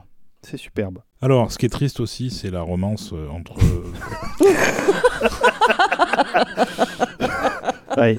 Ouais, je crois, professeur, vous avez raison. C'est triste la romance. ce, qui est, ce qui est triste aussi, c'est la romance entre Bond et euh, Electra, donc jouée par Sophie Marceau, parce qu'il y avait vraiment l'idée de faire une romance, de faire en sorte que Bond soit pas juste euh, séducteur, mais amoureux, euh, et qu'il soit un petit peu brisé ensuite par euh, la découverte qu'elle n'est pas dans son camp. Ça marche pas du tout dans le film. Mais là, tellement pas. Mais la volonté était là. Et c'est quelque chose qui reviendra après avec Daniel Craig une nouvelle fois, euh, un peu sur le même modèle, qui sera plus remarqué, qui fonctionnera globalement mieux. Ah, bien mieux, oui. Mais, euh, mais en fait, euh, il y avait déjà, euh, déjà cette idée-là. euh, et du coup, bah, on va écouter Ah bah oui, Scarnell nous a fait un joli thème là-dessus. le très beau thème qu'il a fait pour Electra. Ah bah, ça m'étonne pas. Euh, voilà, et qui s'appelle Electra's Theme. C'est original. C'est original. Voilà.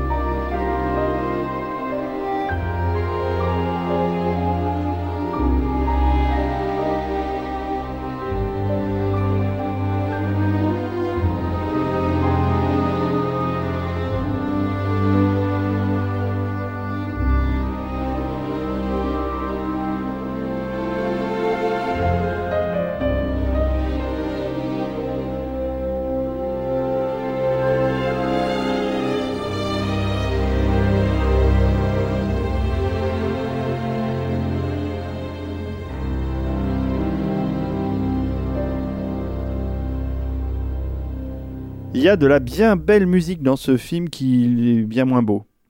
qui est bien moins intéressant que la musique euh, qui l'accompagne. Et, donc, c'est- euh, clair. hein. On, oui, parce qu'on n'a pas grand chose à dire sur euh, The World Is Not Enough, parce qu'il n'y a pas grand chose à en Si, dire. un, un mystère que je n'ai pas résolu parce que je, n'ai- je me suis jamais vu le film en version française et je sais que la réplique euh, finale euh, alors que Bond est en train de coucher avec le personnage de, de Christmas en anglais il lui dit I thought that Christmas comes but once a year et je me demandais Ah. si- à l'époque de la projection de presse je me demandais si dans la version française il dirait je croyais que on attendait Noël pour fourrer la dinde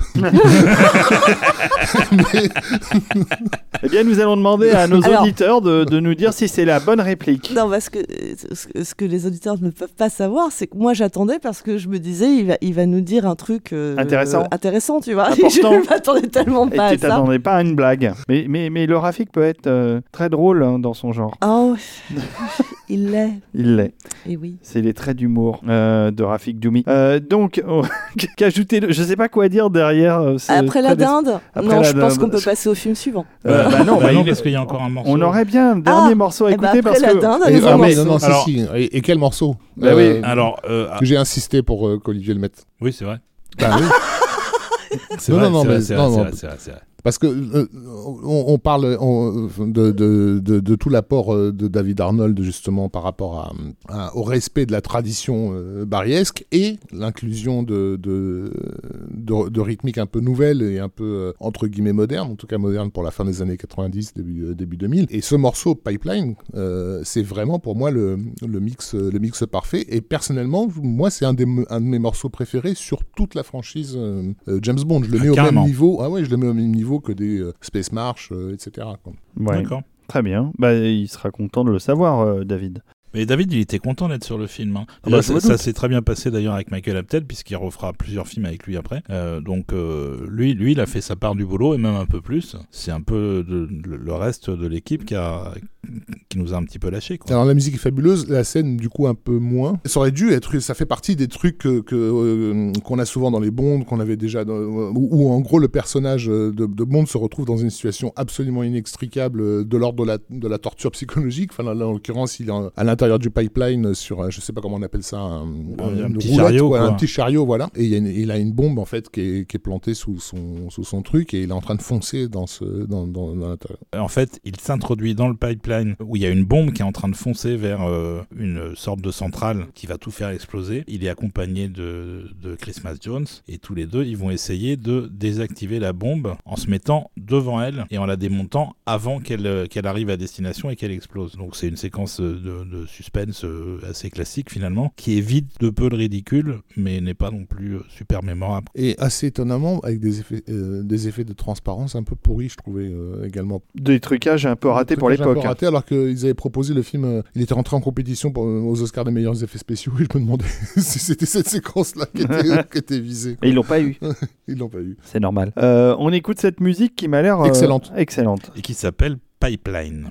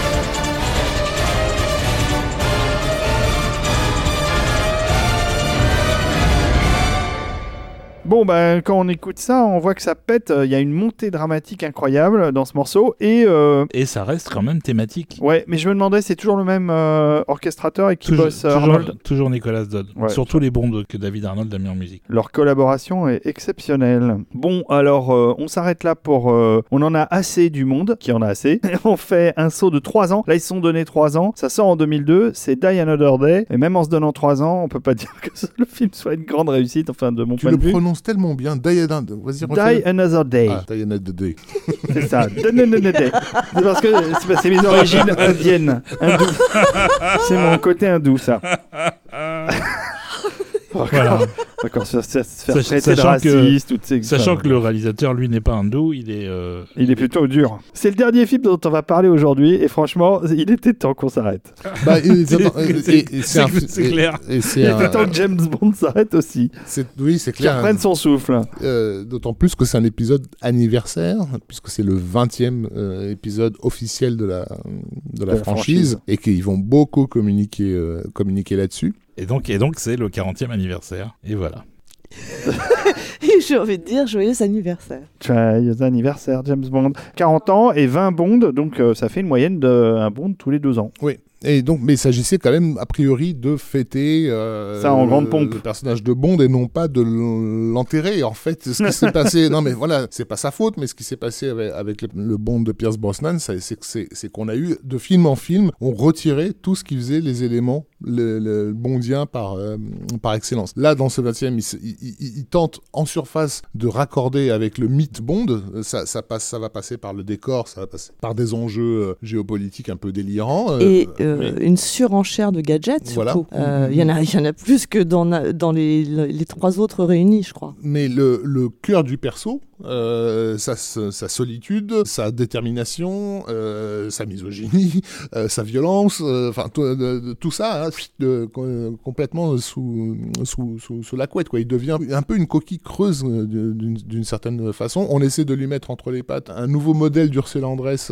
avec Alberi, qui sort de, de son Oscar pour Monster Ball à l'époque. Rien sur le papier n'est une mauvaise idée, si ce n'est que si, si le personnage principal, qui est James Bond, n'est plus qu'une coquille vide, l'univers qui, qui était généré par le personnage euh, devient complètement artificiel. À l'image d'ailleurs de ce palais de glace dans lequel une partie de l'intrigue se passe. Mais c'est- c'est- et c'est dommage d'ailleurs parce que la Très note beau ce que tu viens de dire. Mais oui, C'est mais très, parce très que j'ai j'ai été critique dans une vie antérieure. On va aller assez vite sur Lieta Maori parce que c'est peut-être la- l'aspect le plus embarrassant de, de ce film-ci, Bah oui. puisque c'est quelqu'un qui a été révélé sur la scène internationale avec un film complètement inattendu euh, qui était L'âme des guerriers, que j'invite tout le monde à voir, euh, qui est un, un truc assez inclassable, chronique sociale, traversée de moments de, de comédie et d'ultra-violence, enfin c'est Mhm. voilà, mais tout, où, où tout fonctionne. Film de 94. Voilà. L'âme des guerriers qui a révélé euh, Temuera euh, Mo- Morrison, futur Django Fett. Dans la- dans l'épisode 2 ou dans le 3. Star Wars épisode 2, tout à fait. Et donc Lita Maori à l'époque qui, qui était très vite devenu un, un mercenaire pour, euh, pour, les, pour les studios, euh, a livré des films pas forcément hyper mémorables, même s'ils sont pas tous complètement mauvais. Je pense à The Edge par exemple, c'est cette espèce de, de, de chasse à l'ours dans, dans, dans, en Alaska, je crois. Avec Alec Euh, Baldwin, avec non? Euh, Ouais, et, et Et Anthony Hopkins. Hopkins, ouais. Et un ours donc qui était plutôt plutôt sympa avec une excellente musique de Jerry Goldsmith. Bah, ils ont fait pas mal de films ensemble puisqu'il a fait euh, également euh, Along euh, comme comme a Spider qui était la, la suite de Kiss the Girls avec euh, Morgan Freeman. Mais enfin voilà des, des films complètement euh, impersonnels et il va enchaîner juste après euh, ce James Bond avec euh, XXX2 State of the Union. On dit Triple X. Triple X, Je oui. dis ça, je dis rien. Non, mais t'as raison. T'as raison de préciser, c'est important d'être précis. Donc on est loin de de De chef-d'œuvre. de, de l'âme de, de l'âme des guerriers. Est-ce que le film en pâtit? Est-ce que le personnage de Bond euh, souffre euh, de cette. euh, Non, de mais il a- il a, aucune résonance en fait, le personnage de Bond. Comme on dit, on lui a, on lui a, on lui a tout, tout retiré. Donc c'est vraiment. un- ouais. Je crois vraiment que c'était pas le projet de départ. Parce que la note d'intention qui est donnée au début du film, dans la scène pré-générique, annonce pas du tout le film qu'on voit ensuite, en fait. Je pense que le, le projet de départ, et je pense que c'est aussi la raison pour laquelle Pierce Brosnan déteste le film, le projet de départ, c'était un Bond beaucoup plus dark, beaucoup plus habité par euh, une, une rancœur, une remise en question de ce qu'il fait et euh, de pour qui il le fait. La note d'intention est donnée, en fait, dans la scène pré-générique, et puis ça, ça se dilue euh, dès qu'il arrive dans cet hôtel, en fait, et c'est terminé. Donc scène pré-générique qui se passe en Corée du Nord. C'est Oui, tout à fait. C'était non mais c'est important de le dire parce que c'est un pays qui revient euh, au centre de l'intérêt diplomatique mondial à cette époque et donc la, la scène en Corée du Nord c'est pas du tout un hasard. Again.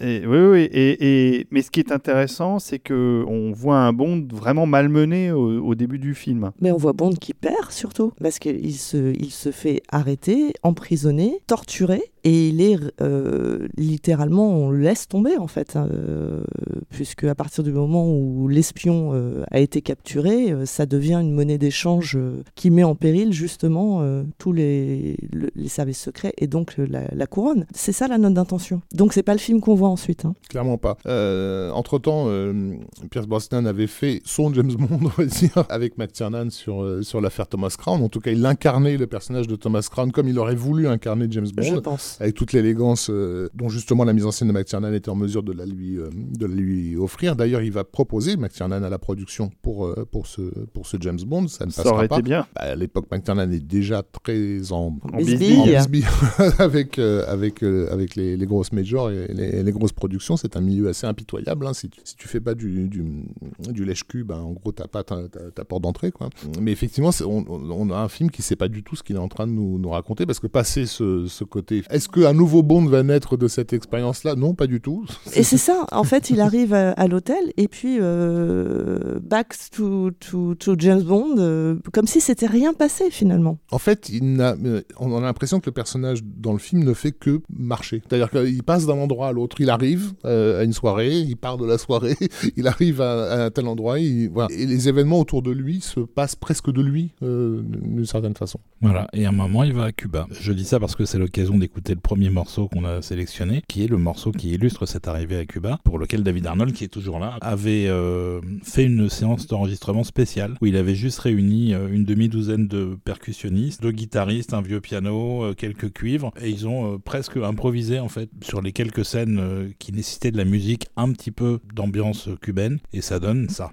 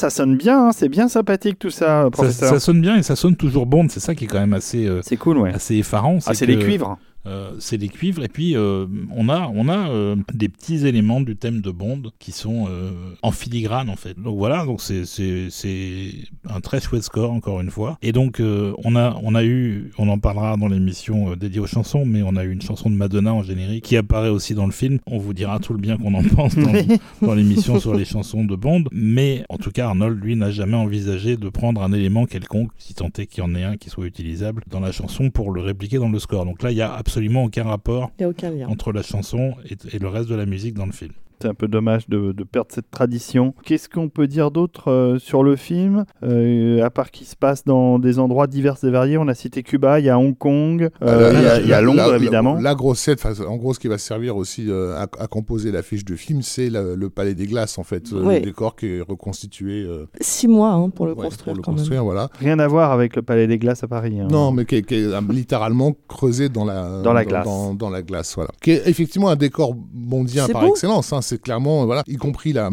poursuite qui suit avec euh, ce, euh, la voiture de James Bond qui court sur la, euh, puis sur la banquise et ce satellite qui essaie de faire fondre la, euh, neige derrière, derrière lui. Tout ça, c'est des, des éléments, effectivement, que tu t'attends à voir dans un James Bond, mais qui sont plus motivés, encore une fois, ils sont plus motivés par rien. En fait, donc Mais je crois qu'il s'était mis un challenge euh, sur le film qui était de faire une citation de chacun des films qui ont précédé. Bah déjà, l'intrigue, c'est un mélange clair entre Moonraker et, et l'homme au pistolet d'or. euh, donc, euh, ouais. Pas Je- forcément mais- les mais- meilleures histoires. Mais je crois qu'il y a, y y au moins un élément relatif à chacun des films qui est mis en avant. Par exemple, on a la sortie de l'eau de Mm. euh, ouais. euh, qui fait référence euh, à Ursula Andress. ouais. qui, qui est vraiment, euh, c'est- le même plan exactement. euh, donc ça, c'est pas un hasard. Et dans Casino Royale, ça sera Bond qui sera filmé de cette façon-là. Voilà, mais ça, on va, on va y revenir. Il y a quand même le retour de la, de, des, des voitures emblématiques de Bond. Enfin, je dirais, euh, retour de l'Aston Martin, euh, plus belle que jamais, le modèle Vanquish, que j'a- j'apprécie Oui, particulièrement. qui, qui, dans le film s'appelle la vaniche parce qu'elle est euh, plus ou moins euh, transparente. Enfin, euh, Et pas parce qu'elle lave plus blanc. Comme le film, hein. chacun, ses réfé- Non, tout- chacun ses références. Tout, tout le film est transparent. L'imagerie euh, que, que le film nous propose avec cette voiture transparente, ce palais des glaces, etc., t'as l'impression, mais vous êtes vraiment conscient que vous êtes en train de, de faire ça. Quoi. De vous faire êtes disparaître le- James faire Bond. disparaître James Bond, tout à fait. ouais. C'est marrant. Euh, bon, mais la musique, elle, ne disparaît pas du film, euh, au contraire. Non, et d'ailleurs sur cette scène avec la vaniche, qui est à peu près au milieu du film, où il y a une énorme poursuite entre la voiture et le fameux rayon laser du, du, du bad guy euh, qui poursuit la voiture pour essayer de la désintégrer et qui fait tout fondre, pour finir sur une scène de- d'effets spéciaux euh, assez merdiques. Embarrassante. Les effets spéciaux sont embarrassants de toute façon sur Pour le film. l'époque, hein. c'est quand même c'est pire que ce qu'il y avait pas dans, terrible. hein. dans Mm. Star Wars épisode 2 quoi. Et donc par contre Arnold lui fait toujours le job hein, euh, je sais pas comment il fait d'ailleurs pour continuer à y croire mais en tout cas euh, il nous fait un morceau d'action assez sensationnel qui s'appelle Wait Out. Bah, on va écouter ça tout de suite.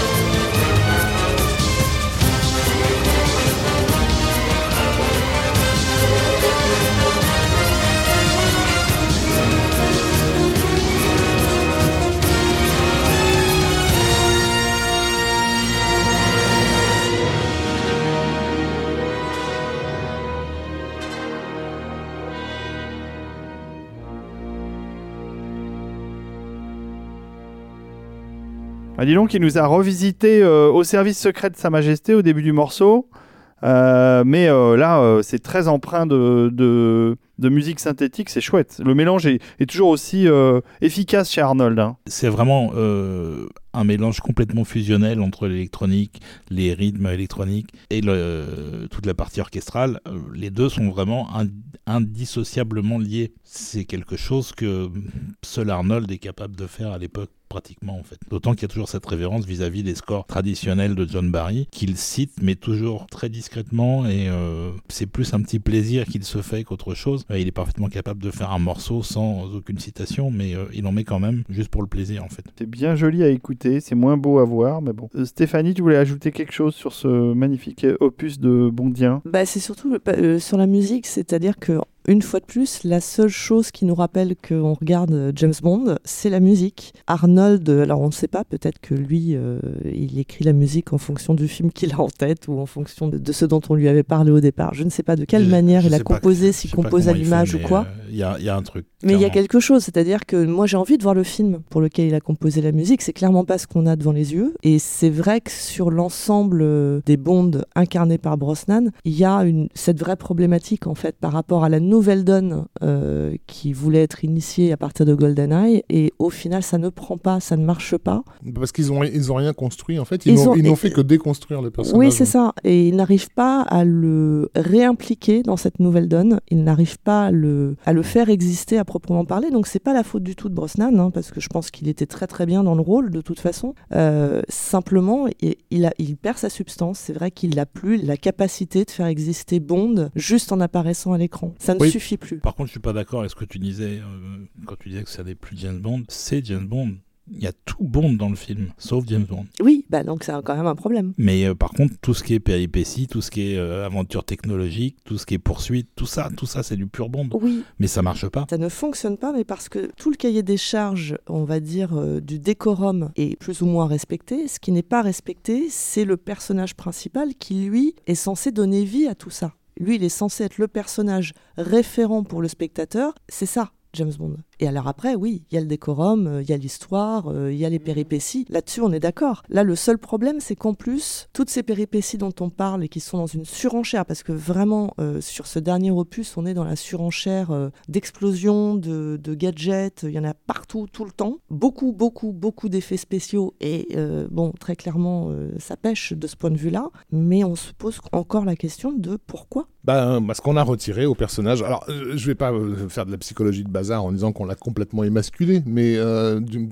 mais en même temps, c'est- métaphoriquement, c'est là qu'on se situe. Il y a un truc au niveau du marketing qui, pour moi, pourrait être parlant. Je viens de découvrir à l'instant qu'il y avait eu un contrat signé avec Mattel pour faire des poupées Barbie James Bond à l'occasion de cet épisode, euh, Et à ça, cet c'est flippant. épisode-là. Allez Et voilà. voir, allez voir sur le net, Et vous c'est- allez adorer. Mais, mais c'est c'est parlant parce que parce qu'effectivement, je sais pas moi, fin des années 70, euh, qui dit Bond joué dit euh, Action Joe, Big Jim. Donc euh, voilà, on est passé de ça à ça. quoi. C'est pas une critique, c'est une constatation parce que j'entends par émasculation progressive du personnage. Quoi. Mais, et On par le- renversement, c'est-à-dire, euh, encore une fois, hein, euh, ce qu'on avait euh, identifié des GoldenEye, c'est-à-dire la balance qui est faite dans l'inversion de pouvoir, oui, euh, on est clairement sur cette balance-là désormais. ouais. Ce qui ne donne pas d'ailleurs au personnage joué par Alberi une plus grande consistance dans ce Pas du film-là, tout. hein, qu'on soit bien. Non, non, non, non. Non, non, c'est clair qu'elle elle avait fait campagne pour euh, que ça donne naissance à, une série de spin-off euh, avec son personnage. Ah, non, Et tout le monde lui a toujours rionné euh, parce que ça Bah, ne pas. tenait pas la route. Son personnage est euh, complètement inexistant. Et, et les autres personnages féminins, euh, je dis les autres, hein, parce que Madonna ne sert strictement à rien à part à figurer dans une scène euh, parce que elle a chanté, euh, enfin chanté. Bah, Madonna, c'est Elle un, a- peu- c'est un peu le cancer du box-office en termes de, de cinéma, hein, il faut le rappeler. Enfin, euh, bon, euh, elle à chaque fois qu'elle est apparue, on, on savait que le film allait, allait se planter d'une manière ou d'une autre. C'est vrai. Que ce soit Dick Tracy. Ah soit- elle, elle porte malheur au Ah, film où elle apparaît. hein. Ah bah alors, je ne sais pas, mais enfin, en tout cas, là, elle ne sert à rien, effectivement, à part rappeler que c'est elle qu'on entend dans la chanson titre. Et euh, Rosamund Pike, qui euh, fait ses débuts, je crois, hein, dans, dans ce film-là, bah, elle est aussi transparente euh, que le reste du film euh, en termes de personnage. Elle- Mais par contre, c'est une des rares Bond girls qui aura une carrière euh, Ah oui, par contre, à oui. suivre. Quoi. Oui, oui, tout à fait. Ah bon, il faut compter Sophie Marceau, bien sûr, hélas, mais Oui, c'était le cas avant pour Sophie Marceau. Pour le coup. Bon, on arrête de parler de Diane Day maintenant parce que c'est plus possible. Donc, euh, si je comprends bien dans cette émission euh, consacrée à James Bond, on a enchaîné quand même euh, trois films assez moyens et un pas terrible. C'est Bah, pas, c'est pas, on- c'est pas, c'est pas une très bonne période. Le pauvre Pierce Brosnan qui a fait tout ce qu'il a pu pour, euh, pour être au top. Alors Bah, moi, il- moi, je- personnellement, j'aime vraiment bien Tomorrow Never Dies. D'accord. Je le trouve sympa. C'est clairement le meilleur pour C'est le meilleur pour. Ah pour oui. euh, oui. De cette période-là, oui. oui, oui, oui, oui. Oui, Oui, Et pour le méchant et pour euh, ce qui se Voilà. Pour tout, et en et- fait. et j'avais un bon souvenir de Diana Day jusqu'à ce que je le revoie.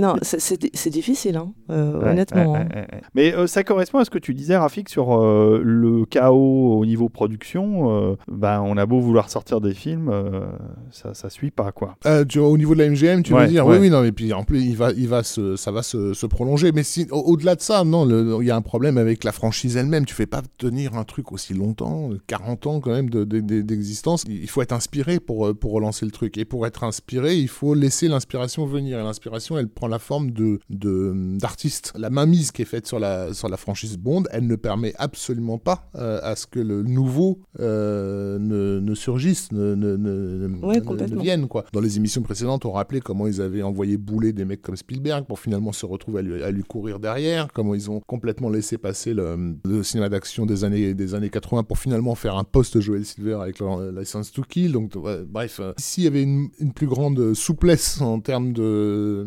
d'inspiration, bah, je veux dire, ils auraient, dès le début des années 2000, ils auraient eu un, Edgar Wright pour leur faire, pour leur faire un, James Bond avec David Arnold à la musique, tu vois. Et ça aurait, été, ça aurait complètement relancé le, le, le truc. Mais c'est certainement là qu'il pêche euh, en termes de, de production et d'exécution. C'est qu'il y a le cahier des charges, il y a la formule hein, dont on a souvent parlé. Ils veulent la renouveler, mais euh, ils ne pensent pas du tout en termes artistiques. Ils ne pensent qu'en termes de, encore une fois, de résonance avec des commentaires euh, euh, sans cesse renouvelés sur l'histoire telle qu'elle se déroule sous nos yeux. Et ils en oublient les fondamentaux, parce que dans la formule qu'ils remettent au goût du jour avec Brosnan, il y a le truc fondamental auquel ils ne sont pas du tout intéressés ils ont pensé simplement que oui, on va, on va mettre des femmes fortes et ça va être super. Bah non, en fait, ça marche pas. Parce que tu as oublié James Bond dans l'histoire. Si tu veux, voilà, si tu veux la femme forte, il faut que Bond soit fort et comme que, que la- de, la, de la confrontation des deux, il se passe quelques étincelles, quoi. Mm. Mais, tu parles de ce qu'ils vont faire après, alors Ce qu'ils vont tenter de faire après. La- Ah là mais, mais on, est, Mais- on est dans une démarche en fait intellectuelle et, et pas vraiment artistique. on, on en parlera pour la prochaine émission, puisqu'on va s'arrêter là, professeur, sur un dernier morceau, euh, toujours tiré de Die Another Day. C'est quoi ce dernier morceau euh? C'est le dernier morceau du film, ça s'appelle Going Down Together. Oh, bah, Euh, c'est bien joli. Et c'est un vrai clin d'œil de David Arnold à euh, On ne vit que deux fois, comme vous allez pouvoir le constater. Donc, euh, bah, merci à tous de nous Mais avoir merci. écoutés. Merci à vous euh, de, de vos, de vos paroles euh, si érudites, si formidables. Enfin, vous me, vous me ravissez à chaque coup. Vous renouvelez mon intérêt pour cette franchise que je croyais un peu émoussée à force de, de vous écouter en parler. Et d'ailleurs, c'est la dernière, l'avant-dernière émission parce que nous n'aurons plus qu'une émission sur James Bond et après, on n'en parlera plus jamais de notre vie, je pense. Ouais, je n'irai pas jusque-là, mais c'est vrai qu'on aura un petit peu fait le tour pendant, pour un petit moment de- du sujet. Ouais, quand même, ouais. Ouais. Voilà. Merci Stéphanie. Merci. Merci Rafik. Merci. À la prochaine fois. Au revoir, professeur. Au revoir, maître.